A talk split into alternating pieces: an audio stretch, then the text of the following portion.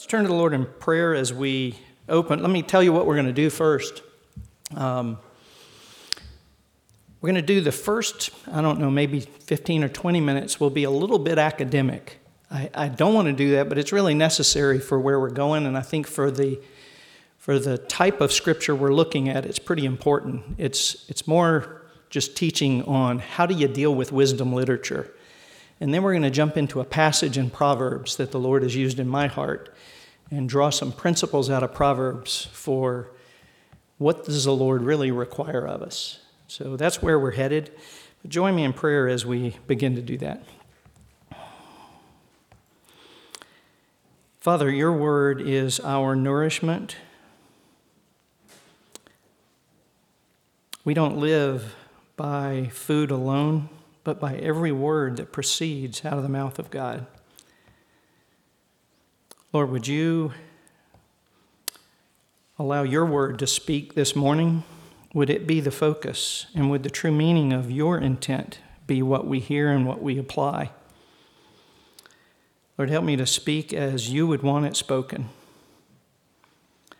And Lord, thank you for the hearts that are prepared to receive it and prepared in their relationship with you to contemplate being doers of the word and not hearers only. In your name we pray. Amen. Thank you.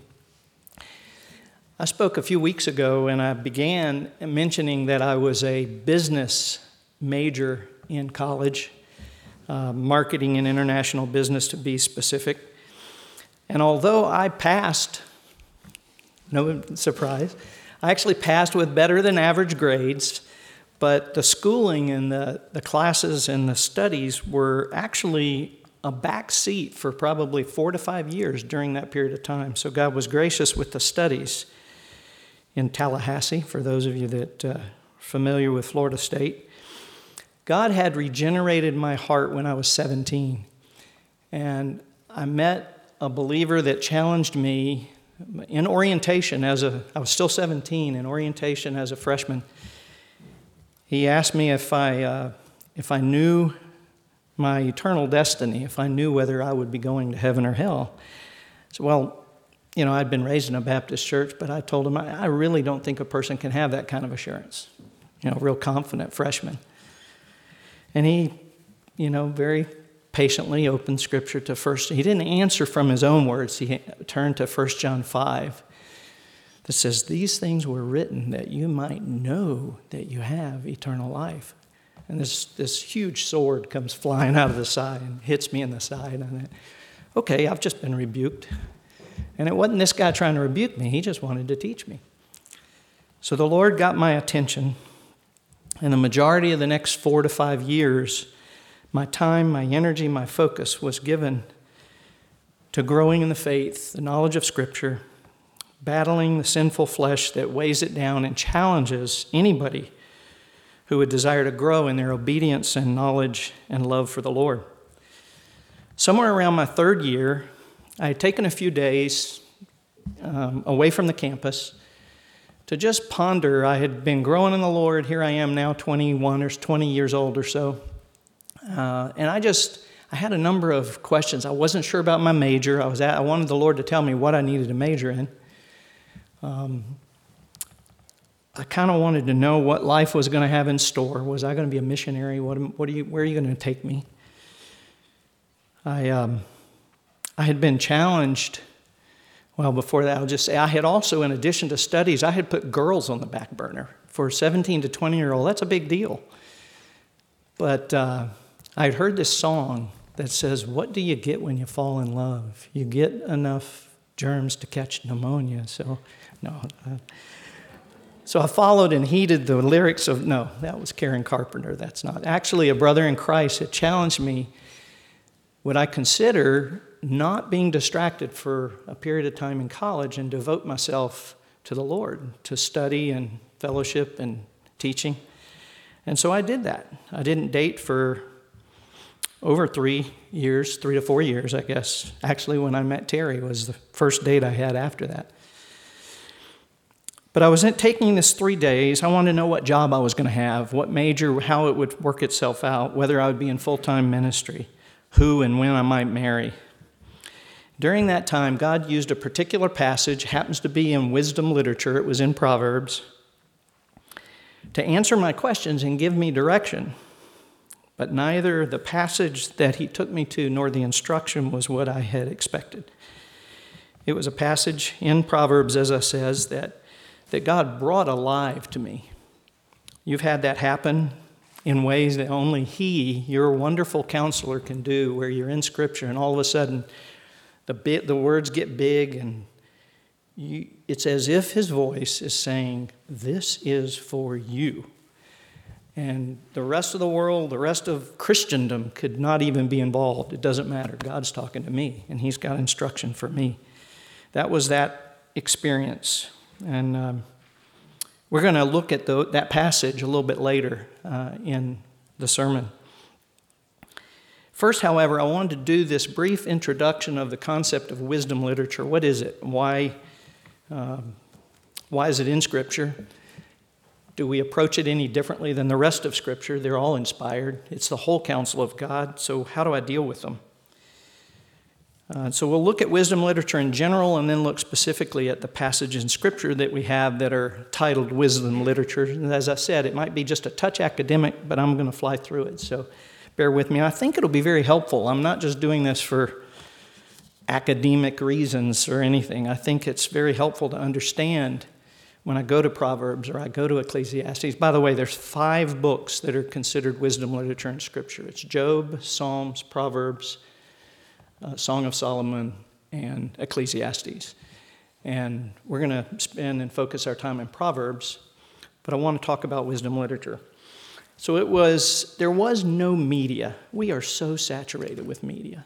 And it's been here, it, it, it seems to us it's been forever. It has not. There was no Pony Express, there was no telegraph. This goes way back. Wisdom literature, wisdom began right from early times of Egypt, 2500 to 2000, various proverbs and wise sayings. It was usually the written down sayings of wise sages, wise men and women who have lived life and experienced life and gathered their successes and their failures and how they got there. And it was those writings that made up this genre called wisdom literature. And they got passed down verbally, some got written down.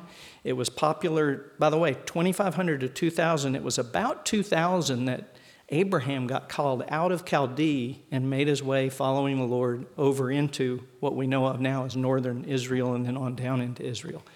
So that was about 2000. So Abraham would have been exposed to wisdom literature. But it continued not just in Egypt, southwest of Israel, but it was the popular um, genre of literature that took place in Mesopotamia, in the Tigris Euphrates, and where, where Abraham originated from, east of Israel, all the way through their predominance. We see it all the way from 1500 to 1000. 1000 BC, we're talking about, David, King David was alive over the millennial, as was Solomon. So, David and Solomon, their Psalms and their Proverbs, would have been recorded as what we call as wisdom literature. We've got some everything from little pithy statements of truth to Job is not pithy statements of truth, but, but there's some differences in characteristics, and I want to hit a few of the characteristics between, um, between other scriptures and what we call wisdom literature. They set forth qualities needed and dangers to be avoided by people seeking to please God and have a relationship with Him. Now, this is wisdom literature in Scripture. They usually deal with people, not with theology, not with the history of Israel, not with moral law. It's really the experiences of people and what people have learned in, in, in, their own experiences that are written down. They're applicable to all people of all periods in history who face similar types of perils and have similar characteristics and abilities. They're almost always based on three things respect for authority, traditional values and teachings, and the wisdom of the mature, the experienced men and women. They are always immensely practical giving sound advice for developing personal qualities necessary for success in life and avoiding failure and shame. Proclaiming that virtue is rewarded by prosperity and well being, and warning that vice leads to poverty and disaster. Now, when we turn to Proverbs, and we'll do that in a moment, there's some pitfalls with wisdom literature to avoid. There's three I'm going to highlight, but I'll touch on, I don't know, five or six just briefly, and that will end our academic part of this thing. So, you know most of these, you've seen them, you may have even been guilty of some of them. Just because it is particularly practical writings or stories, it is wrong to conclude, obviously, that it is somehow a secular book or secular teaching. All of its teachings are solidly based on the fear of the Lord. Solomon began Proverbs in chapter 1, verse 7. The fear of the Lord is the beginning of knowledge. Fools despise wisdom and instruction. So, in contrast to literature outside of the Bible, the Bible's literature, having been inspired, has specific, it gives it a whole new dimension. What does it really mean? That when Solomon in his wisdom shares principles of life, those divinely inspired words reflects God's intended principles for life. So when Solomon is giving advice to his son, and in the first seven chapters of Proverbs, he says, My son, 14 times. When he's giving advice to his son, we can appropriately view this as the Lord's guidance and advice for life in general. God's will is being communicated through these inspired writers. As described by one expositor and commentator, I quote, Therefore, whatever the Spirit of God inspired the ancient writers to include became part of the word of the Lord. Such inclusions then took on a new and greater meaning when they formed part of Scripture. In a word, they became authoritative and binding, part of the communication of the divine will. So when we open up Proverbs chapter 4, it's not just a wise man speaking to his son. This is the Lord speaking to you and I, and it's appropriate to view it that way. Second pitfall when re- reading or studying principles in wisdom literature is to take a, all proverb statements literally. We must take care in interpreting proverbs. They present general truth that is often not intended to be taken literally, nor do they state everything that there is to know about a given truth. They're usually very short and they make one statement. For instance, Proverbs 22 29 says, Do you see a man skilled in his work? He will serve before the king. Okay? So, am I to conclude that there any skilled worker that is skilled at his trade is going to be serving before the king? Obviously not. Common sense tells us that. Yet, many, many skilled men work outside of the authority structure, whether it's king or government structure. They don't serve before kings. So, what is the proverb actually communicating? So we stop and take, and we recognize that the principle to take away is that any person who diligently applies their hand to master a skill will tend to be recognized and rewarded for it, that it's a good thing. Our New Testament, New Testament equivalent um, might be Colossians 3, which says, In whatever you do, do it heartily to the Lord and not to men, knowing that of the Lord you will receive a reward of inheritance, for you serve the Lord Jesus. You know, we have a lot of English proverbs that fit into this literal category. You know them. An apple a day keeps the doctor away, right? Well, no, not necessarily. So, what is it trying to say? Obviously, that a decent diet, paying attention to a good, healthy diet, has good, healthy effects. That's the principle, right? But there's, it's, it's obviously not literal. We know that. And it doesn't tell us everything that if I go decide to eat a, a bunch of green apples a day, it might send me to the doctor. Consider another one look before you leap, right? Question If I leap once without looking, and I'm fine, no pain, no broken bones, no negative consequences, can I disregard the statement? Have I proven it wrong? Obviously not. It's a principle of truth. It's foolish to think that way. It's communicating that it is wise to consider the outcome of your actions. Counting the cost, considering the results is a good practice. It's prudent to move through life that way. Third pitfall to avoid. This mistake has been made by many, and this is not the only, but there's, there's one good one, and that is that they are general statements of truth, not promises.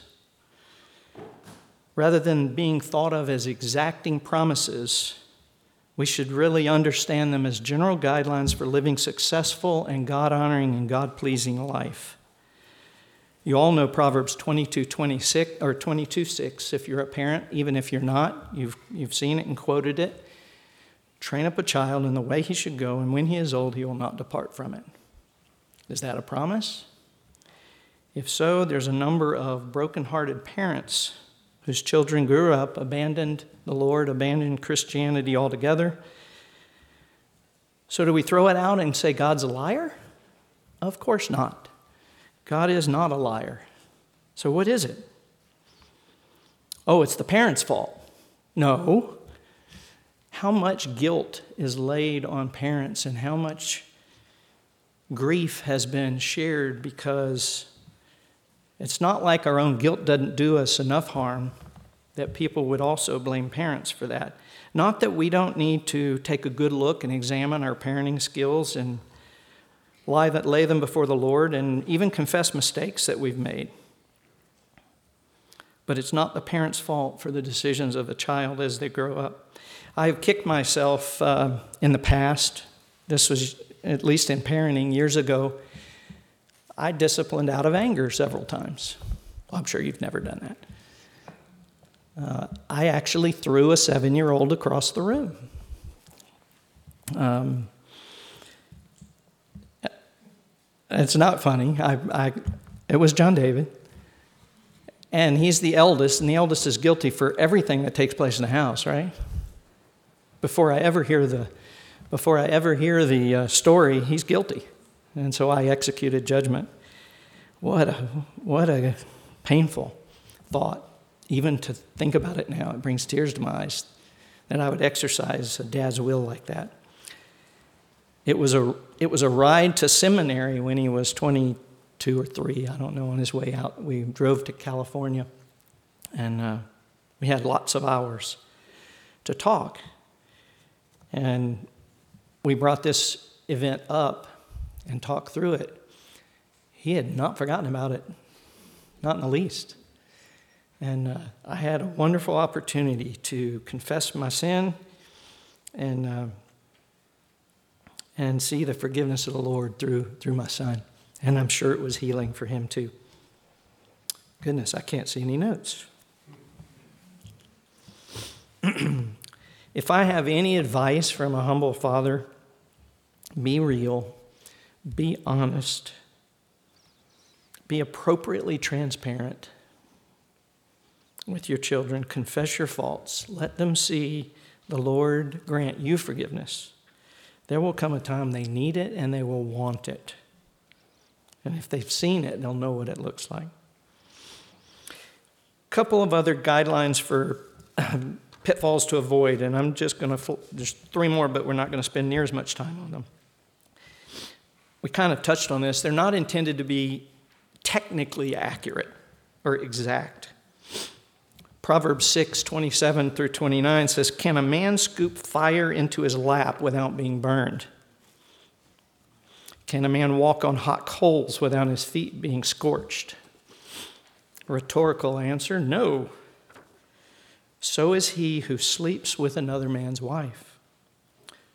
Listen to the end of it, though. No one who touches her will go unpunished. It's not to be technically exact. So if I accidentally brush up another brush up against another woman and touch her, am I going to be punished? Of course not. We kind of know that in our head, but this is a good example that there's language that's used like touching her. It's figurative, expresses things suggestively rather than in detail. The point is clear, though committing adultery is like playing with fire. Proverbs must also be culturally translated in today's meaning. We talked about the king. Um, we don't have a king, so what do we do? He, lo- he who loves a pure heart and whose speech is gracious will have the king for his friend. I don't know a king, much less one that would be my friend, but it's true for those in authority. It also ho- often relies heavily on imagery in order to be memorable. A wise king winnows out the wicked, he drives the threshing wheel over them. Have you ever seen a threshing wheel or a threshing sled? I doubt it. Uh, uh, some of you have. It's a pretty awful device. I mean, it, it tears up the straw and the wheat to get the seeds to fall out. Excuse me.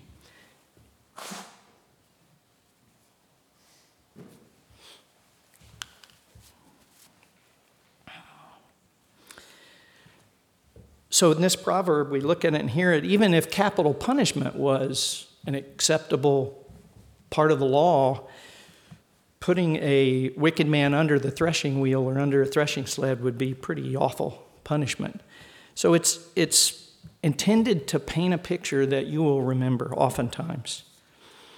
We could use that wisdom in that proverb in today's culture here in the United States, couldn't we? That the wise king will winnow out the wicked and punish them. That's wisdom for today. Okay, so I want to look at Solomon's wisdom, then we'll turn to Proverbs. So open up to 1 Kings 3.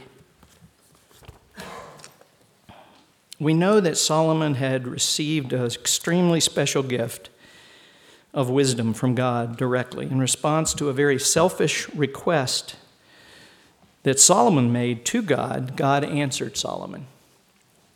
God told him to, what would he have as the leader of Israel? And in a selfless way, let's just read two verses 1 Kings 3 11 and 12. And God said to him, Because you have asked this, and have not asked for yourself a long life of riches or, the life of your, or for the life of your enemies, but have asked for yourself understanding to discern what is right Behold, I will do, I do now according to your word. Behold, I give you a wise and discerning mind, so that, listen to this, none like you has been before you, and none like you shall arise after you. I give you also what you have not asked, both riches and honor, so that no other king shall compare with you all your days. Solomon's wisdom was unmatched. I think if we lived around Jerusalem or even the outskirts, we would, we would seek to. There's no Twitter. I can't get on his podcast. I can't turn him on the radio station, but I would try to find a way to listen to Solomon. He was given tremendously special discernment, wisdom, and knowledge, and began living it out. God given insight. We would be awed by his knowledge, the breadth of his knowledge, his understanding, his discernment. The fame, therefore, began to spread everywhere of his wisdom throughout all Israel and beyond.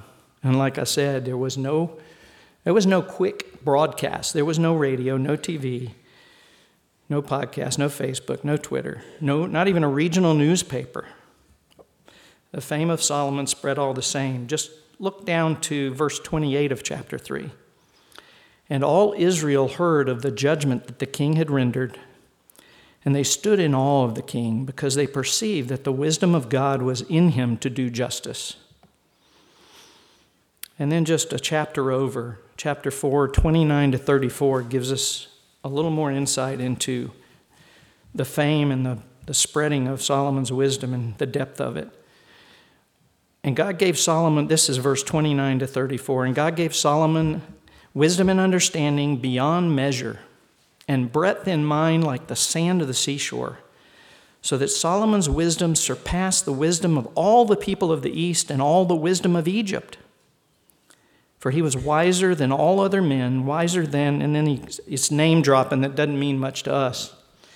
Ethan the Ezrahite and Heman, Calcol, Darda, and sons of Mahol and his fame was in all the surrounding nations. He spoke 3,000 proverbs. His songs were 1,005. He spoke of trees from the cedar that was in Lebanon to the hyssop that grows out of the wall. He spoke also of beasts and of birds, of reptiles and of fish. And people of all nations of all nations came to hear the wisdom of Solomon, and from all the kings of the earth who had heard of his wisdom. He had penned seven, excuse me, he had penned thousands of proverbs.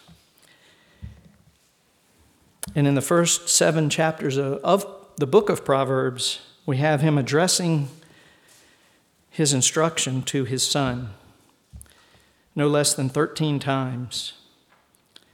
Rehoboam, uh, Rehoboam, we know, was his son that took over when he died. I'm assuming that's who it is, although I'm sure he had several sons. But he persisted in these first chapters to make an appeal to the young person, to, this, to his son, to listen to his teaching and take heed to his instruction. And he makes clear that from the beginning, as I said, it's more than educational or intellectual exercise. The fear of the Lord is the beginning of wisdom. We could go multiple places to see how, within Solomon's wisdom, the knowledge of God was tucked throughout it. So it's one of these passages appealing to his son that I wanted to take the rest of the time and, and open up. So turn to Proverbs chapter 4, if you would. When I took those three days, I was looking for a map for the path of my life. I wanted to see where I was going and what I was supposed to do, and God, instead, God gave me a recipe. I wanted future answers, and God only gave me light for today's choices. Let's read verses 20 to 27 together of Proverbs chapter 4. Just follow along, I'll read it. And we're going to then draw some guiding principles as we look at, at these eight verses. My son, be attentive to my words, incline your ear to my sayings. Let them not escape from your sight, keep them within your heart, for they are life to those who find them and healing to all their flesh. Keep your heart with all vigilance for from it flow the springs of life. Put away from you a crooked speech, and put devious talk far from you. Let your eyes look directly forward, and your gaze be straight before you. Ponder the path of your feet, then all your ways will be sure. Do not swerve to the right or to the left. Turn your foot away from evil. So, in the first three verses, Verse 20, 21, and 22, we have a call, a command, and a comment. Let's look at each of those. The first one is a call My son, be attentive to my words, incline your ear to my sayings. We know from Ecclesiastes that Solomon had lived and learned a number of hard lessons and experiences of his life. He longed that he might prevent them in his son. It makes sense. He didn't want him to make the same mistakes. We've all felt this way, if, whether it's children or, or others that we love. They could avoid the poor choices, the ungodly decisions and directions, the poor responses to unexpected circumstances and trials. In short, they could honor the Lord and walk pleasing to Him without having to go through the muck. Unfortunately, the English proverb that we know is more apt for Solomon's situation. You can lead a horse to water, but you can't make him drink. Solomon would like to have Rehoboam not just listen and incline his ear to what he has to say, but to apply it to his heart, to live it out. As parents, we obviously should seek to instruct our children in the way of the Lord, to demonstrate through personal life how to walk the walk. But as you know, we cannot force them to listen or heed instruction. They will grow up and they will make personal choices about what path they will take. As an early 20s guy during those days, this passage let me know that, and I, I, I didn't know it, but I wanted to please God. I wanted to draw close to him. I wanted to gain his wisdom. I knew that wisdom originated from submitting my will to his. In retrospect, and we sang it this morning, I learned that men do not seek after God apart from his spirit and his calling. My desire to please God came from only one place, and it didn't come from within me. In verse 20, I was to be attentive to all of his words, not just Solomon's, but the whole counsel of God. Incline my ear to the full counsel. And that is his call to you and his call to me, is to bend our ear to what he has to say. Second, in verse 21, is a command let them not escape from your sight. Keep them in the midst of your heart. It's imperative. Here, the call turns more intense. I, don't, I not only need to just bend my ear to, to listen, and the implication is not just listening. If I'm inclining my ear, I'm inclining it to do it. I'm intending to obey. But I'm still inclining my ear here. It's more intent. I am, I am to make it my preoccupation. Don't let them escape from your sight. That's kind of crazy. Keep them within your heart. I am to ensure they're ever before me, and I'm to keep them in my heart. Sounds a bit radical, really? Psalm 1 The blessed man's delight is in the law of the Lord, and in his law he meditates every now and then, a few days a week. Somebody correct me day and night. Jesus in John 14 said, Unless you abide in my word, you cannot be my disciple. What does it mean to abide? It's to live in, to dwell with. Similarly, Colossians 3:16, Paul told the Colossians to let the word of Christ richly dwell within them. The idea of abiding and dwelling. It's the place we always revert to, the place we're at home. As far as having it in your heart, we all know, and many have memorized Psalm 119, 9, 10, and 11. How can a young man keep his way pure? By taking heed. I memorized it in King James, so you'll have to bear with it. By taking heed thereto according to thy word. Thy word have I hid in my heart that I might not sin against you.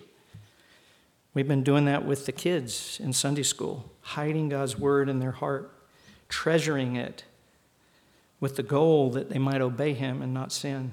I understood through this verse that God was calling me to a steady, ever deepening, ever growing knowledge of his word. includes hearing it, reading it, studying it, memorizing it, and none of which without med- meditating on it. Taking it from my ears, from my eyes, and thinking about it. How does it apply to life? Drilling it with questions so I understand what is God saying? All with a heart to submit to it by His grace and His strength. So there's a call, a command, and in verse 22, a comment or a principle. For they are life to those that find them, and health or healing to all their flesh. It's a regular theme of proverb of proverbs from Solomon and other places that both quality of life and length of life are enhanced by paying heed to the book's wisdom. We all buy new things. We get a new appliance or a new car, and it always comes with an instruction book. Of course, you're like me, and guys say, I don't need no stinking instruction book. I can do this without it. But we all know that the manufacturer knows best. He designed it to be used a certain way, to be cared for a certain way, to follow. In fact, a lot of time the warranties are even tied to compliance with the instructions. Human body is far more complex than any man made machine. The Maker himself has sent instructions for a good long life. These instructions are found in the Word of God. Happy is the person who heeds them, foolish is the one who does not. 2 Peter 1 3 is a promise. His divine power has granted to us everything pertaining to life and godliness through the knowledge of him who called us. In the final verses of this passage, Solomon uses parts of the body to touch on what it is that really makes up a man or a woman. they all point to the inner man or the inner woman. So let's look at them. Verse 23 is our heart. Keep your heart with all vigilance, for from it flows the springs of life. I keep trying to say diligence because that's way I memorized it. Keep your heart with all diligence, for out of it are the issues of life. Above all, we are to guard our heart. It's a symbol of our hidden inner person, our inner life, the source of all of our behavior. It's our thoughts, our will, our emotion. It's what makes us up that nobody else can see. Psalm 24, 3 and 4 link a clean heart and pure hands.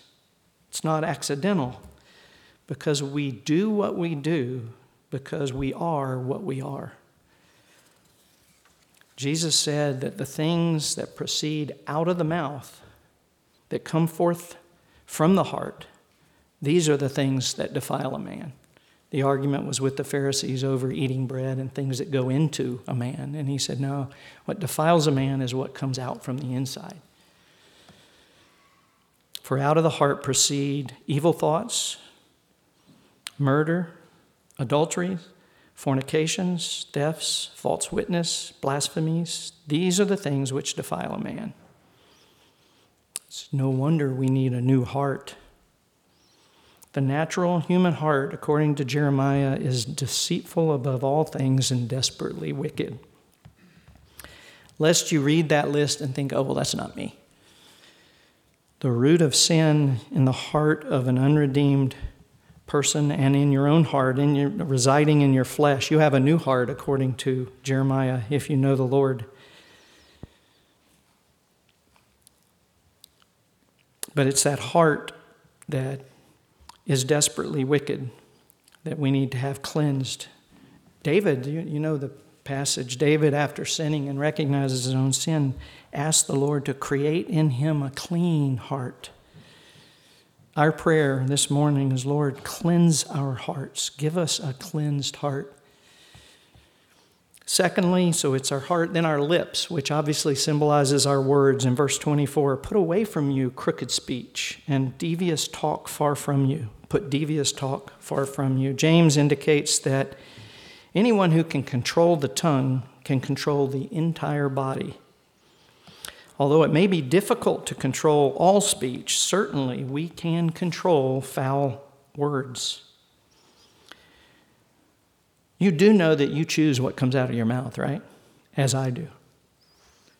There's times I want to take it back, but it was by my own will that they made it out. It wasn't an accident, that came from the inside. Lord, give us a gracious tongue. Jesus says that we will give an account for every word, every idle word that we speak.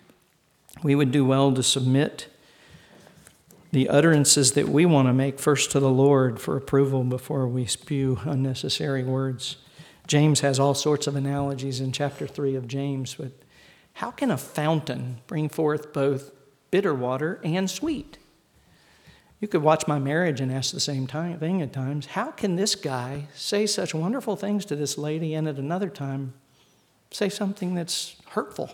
That doesn't make sense. Give us gracious tongue. Third is our eyes, verse 25. Let your eyes look directly forward and your gaze be straight before you. A great deal of temptation comes through the eyes. Not to look at something provocative or appealing to the flesh takes considerable discipline.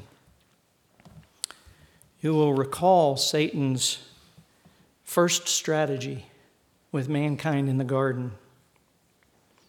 It was to persuade Eve just to take a look. Success. How desirable it looked. The longer she looked, the more her desire grew. The longer she looked, the more difficult it was to tear her eyes away. Soon she lost all sense of proportion, forgot about her husband, forgot about God's warning for sure and certain judgment. The tree and its fruit was all she could focus on. It's all she could see. And the look became a lust. When the woman, this is the quote, when the woman saw that the tree was good for food, and it was pleasant to the eyes, and a tree to be desired to make one wise. Why would I not eat of it? We can understand the story because that longing look lies in each one of us. We've seen the bitter experiences of not having a single focus. That's our prayer. Lord, give us a single focus on eternal things. Fourth is our feet or our path. Verse 26 and 27 Ponder the path of your feet, then all your ways will be sure. Don't swerve to the right or to the left. Turn your foot from evil. Turn your foot away from evil. God advise, advises a planned walk. Consider the outcome of your choices and actions. Stay on the path. You know what is right. Don't wander, wander aimlessly and don't be lured off of it. We sing, Prone to wander, Lord, I feel it, right?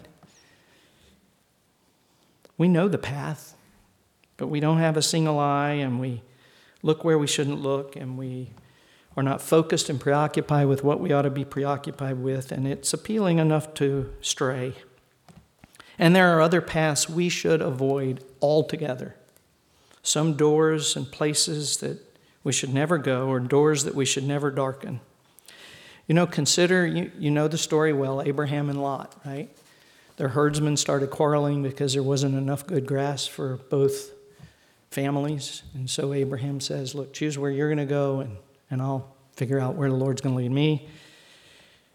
And it's telling in Genesis 13 their decisions. Lot pitched his tent, and Abraham removed his tent. Lot's feet took him straight to Sodom, where there was green grass in abundance. But it's where he lost everything and almost his own soul. Very little pondering of his path, that of his feet, took place. No seeking Abe's counsel, at least. Hey, you might want to avoid Sodom. It didn't, I don't know how anybody could have lived anywhere in that part of the world without knowing that Sodom rep- reputation was the homosexual capital of the world. And Abraham's feet took him to remove his tent and head the other direction. There was probably enough green grass for both of them in Sodom, but that wasn't an option. God's instruction here is obvious. Be careful in life to think about our choices, submit them to the wisdom of Scripture and the counsel of godly brothers and sisters. Solomon had just provided in chapter 3 of Proverbs the verses you know trust in the Lord with all of your heart don't lean on your own understanding. In all your ways, acknowledge Him. He will make your paths straight. Lord, give us light for our path today. One last sobering story as we, as we close is in 1 Kings 2. If you still have your finger in 1 Kings 2, follow along. You can flip to it. It's the beginning of chapter 2. We're going to read just the first four verses. It was time for David to depart. He was dying. And he called Solomon in and he had some things to say to Solomon. By the way, Solomon here was 19 or 20 years old. He was not very old when he took the throne. When David's time drew, this is chapter 2, verse 1 of 1 Kings. When David's time to die drew near, he commanded Solomon his son, saying, I am about to go the way of all the earth. Be strong Show yourself a man and keep the charge of the Lord your God, walking in his ways and keeping his statutes, his commandments, his rules, his testimonies, as it is written in the law of Moses, that you may prosper in all that you do and wherever you turn, that the Lord may establish his word that he spoke concerning me, saying, Now this is the Lord's word to David. If your sons pay a close attention to their way, to walk before me in faithfulness with all their heart and with all their soul, you shall not lack a man on the throne of Israel. Wow. David's dying, and he wants Solomon to know what God had said about Solomon. You know, the end of the story is Paul Harvey would say, right? And it's not great. We've got Ecclesiastes, Song of Solomon. I mean, the, the story of Solomon is not roses. He did not pay attention all the days of his life. He did not walk before God in faithfulness all those days. Although we believe he returned to the Lord at the end of his life, they had lost the united Israel. So, what came of his son? The son of the wisest man to walk the earth? The stories of Rehoboam, who did rule the southern two tribes for many years, are smattered with poor choices and giving bad advice, seeking and getting bad advice and following it. Exposure alone to the truth does nothing to your heart. You can sit in church, you can listen to a thousand sermons.